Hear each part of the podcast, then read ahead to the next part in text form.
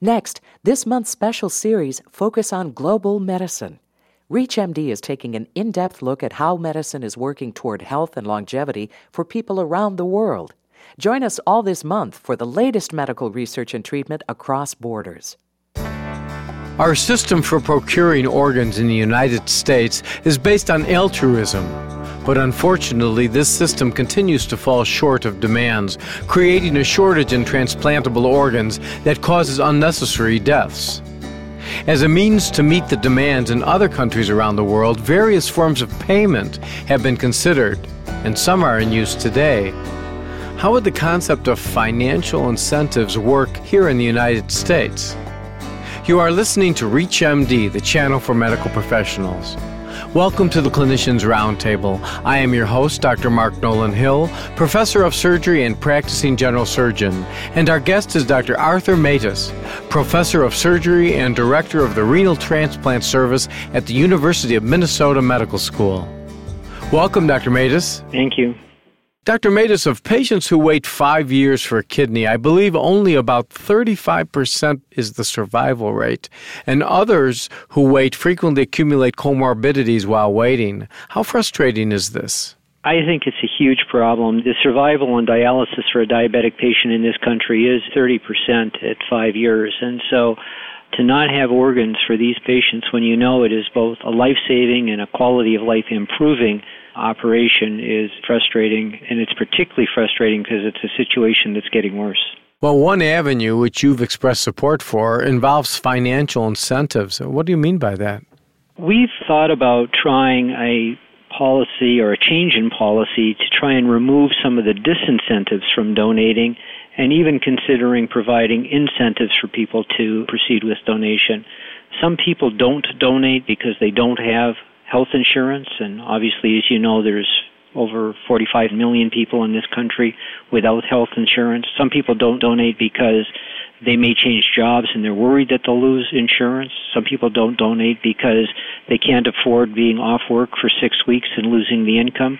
We could eliminate all those disincentives and perhaps increase donation and perhaps again increase it further by providing some small incentives. But who would incentives come from? In the system that I've proposed, it would come from the government. The government pays for dialysis and transplantation in this country, and dialysis is extraordinarily more costly than transplantation. So the government could actually provide these incentives or removal of disincentives without increasing the cost of health care. Just generally, what would be an amount that would be a reasonable financial incentive? It's hard to know what would be a reasonable financial incentive, but we've done a, a model of outcomes and what the costs would be to the insurer, in this case the government or a private insurance company, and concluded that it would save the payer about $100,000 per transplant over a 20 year model. So that would give you about $100,000 per transplant to pay for the infrastructure involved in a program like this, plus the incentives for the donor. And the incentives could, you know, be a one-year term life insurance policy which has a specific price, access to Medicare or the VA system which has a specific value, a college tuition benefit, tax benefit, any number of things. Now, when you have presented this model to others, physicians, administrators, insurance companies, what's generally their responses? I think that everybody's first reaction to something like this is that it just doesn't feel right. If it's the first time you've really heard about it or thought about it, to actually try and provide incentives for donors to come forward.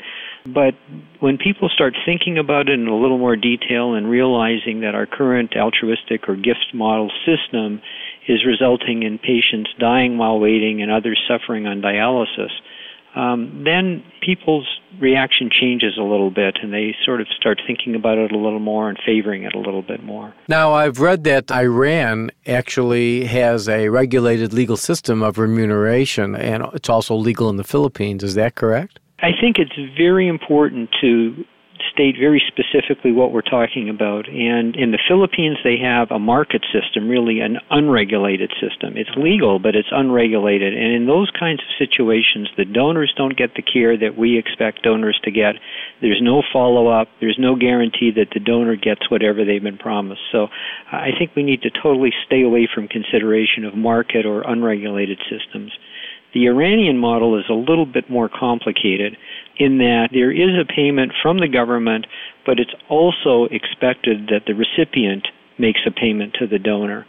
So I think it maybe is a little bit closer to what I'm proposing, but it's not something we would want to emulate. What we've proposed for the United States is a government incentive that's paid directly to the donor. The donor and recipient, for all practical purposes, should not meet. There should be no opportunity for the donor to ask for anything else from the recipient and the kidney is allocated to the number one person on the list so that all the recipients on the list have the opportunity to be transplanted. Why would Iran be the only country in the world that has a regulated system? I can't answer that question for sure. What they say is that with the first Iran Iraq wars that they basically had no dialysis and no transplant and they were trying to find a way to save the lives of the people with renal failure and it was cost effective for them to move towards a system like this because dialysis is so expensive.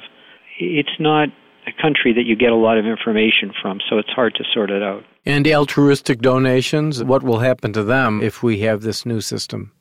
I think there are two possibilities. One is that they will continue because even with this new system, there will still be lots of reasons to have altruistic donation.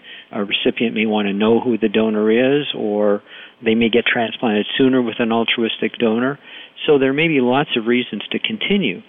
But the reality, if altruistic donations go down, but the total number of donations go up, that's good.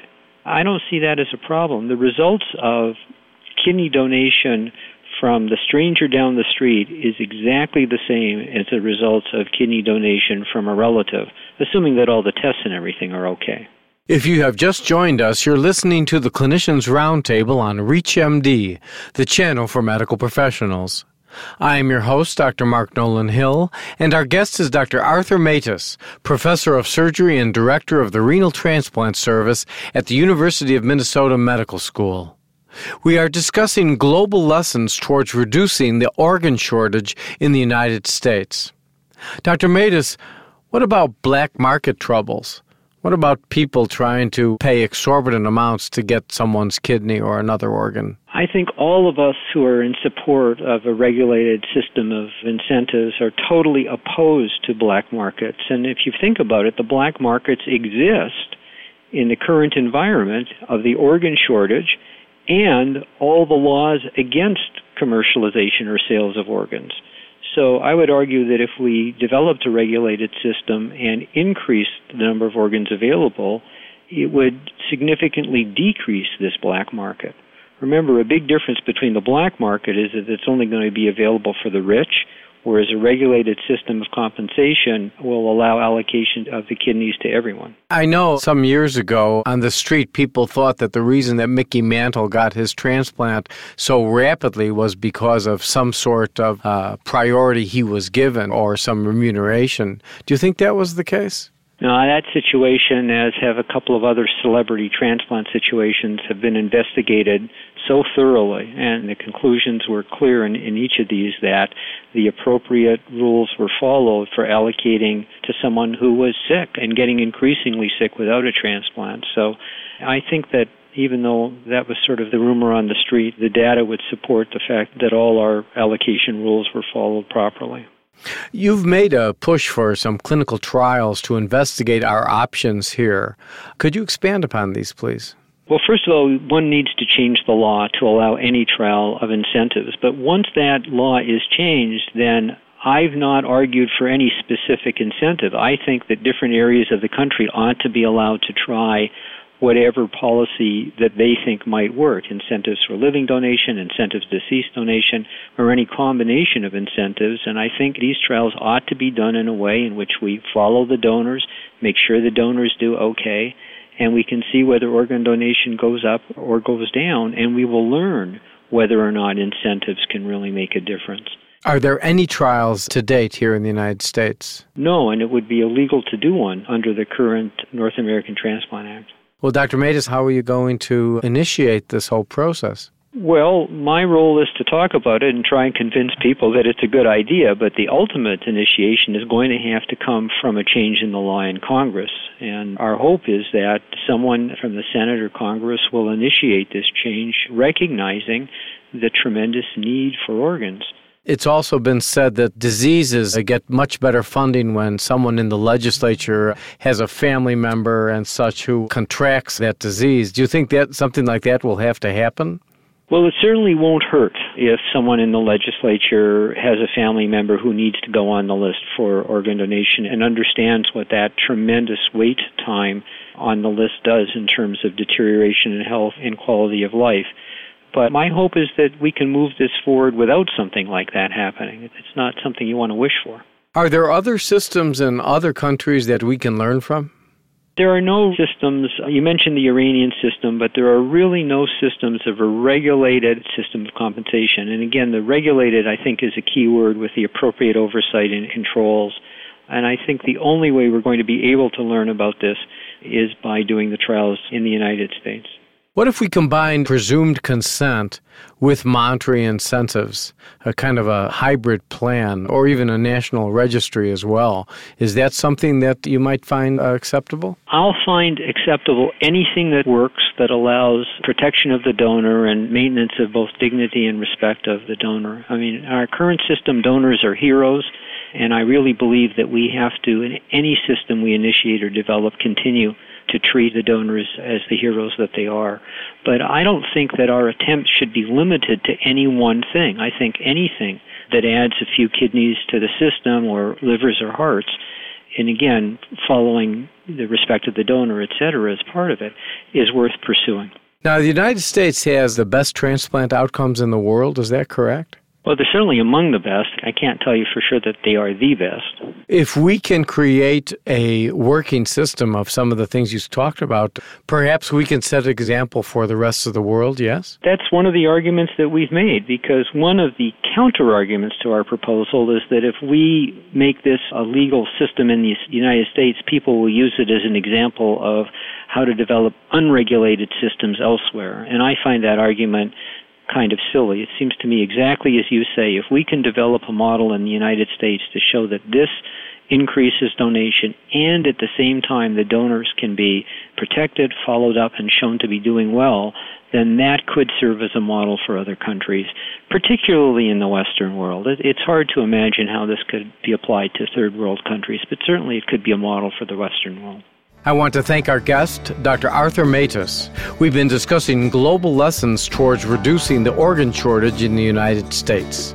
I'm Dr. Mark Nolan Hill, and you have been listening to the Clinicians Roundtable on ReachMD, the channel for medical professionals. Be sure to visit our website at ReachMD.com, featuring on demand podcasts of our entire library. And thank you for listening.